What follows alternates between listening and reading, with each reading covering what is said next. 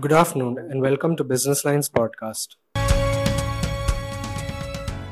Television Rating Points, or TRP, was in the eye of a storm on Thursday on charges of manipulation.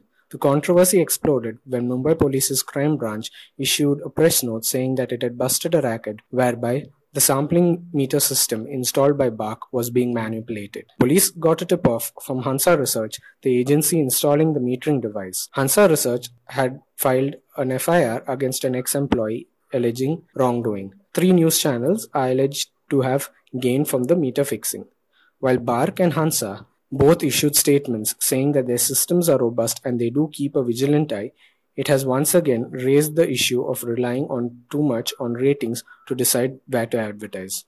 TRP is an audience measurement system. 35,000 crore rupees worth advertising on Indian television hinges on TRP. In 2019, news channels accounted for a significant percentage of share in the growth of ad volume, almost 3,000 crores. For more such podcasts, log on to www.thehindubusinessline.com. Thank you.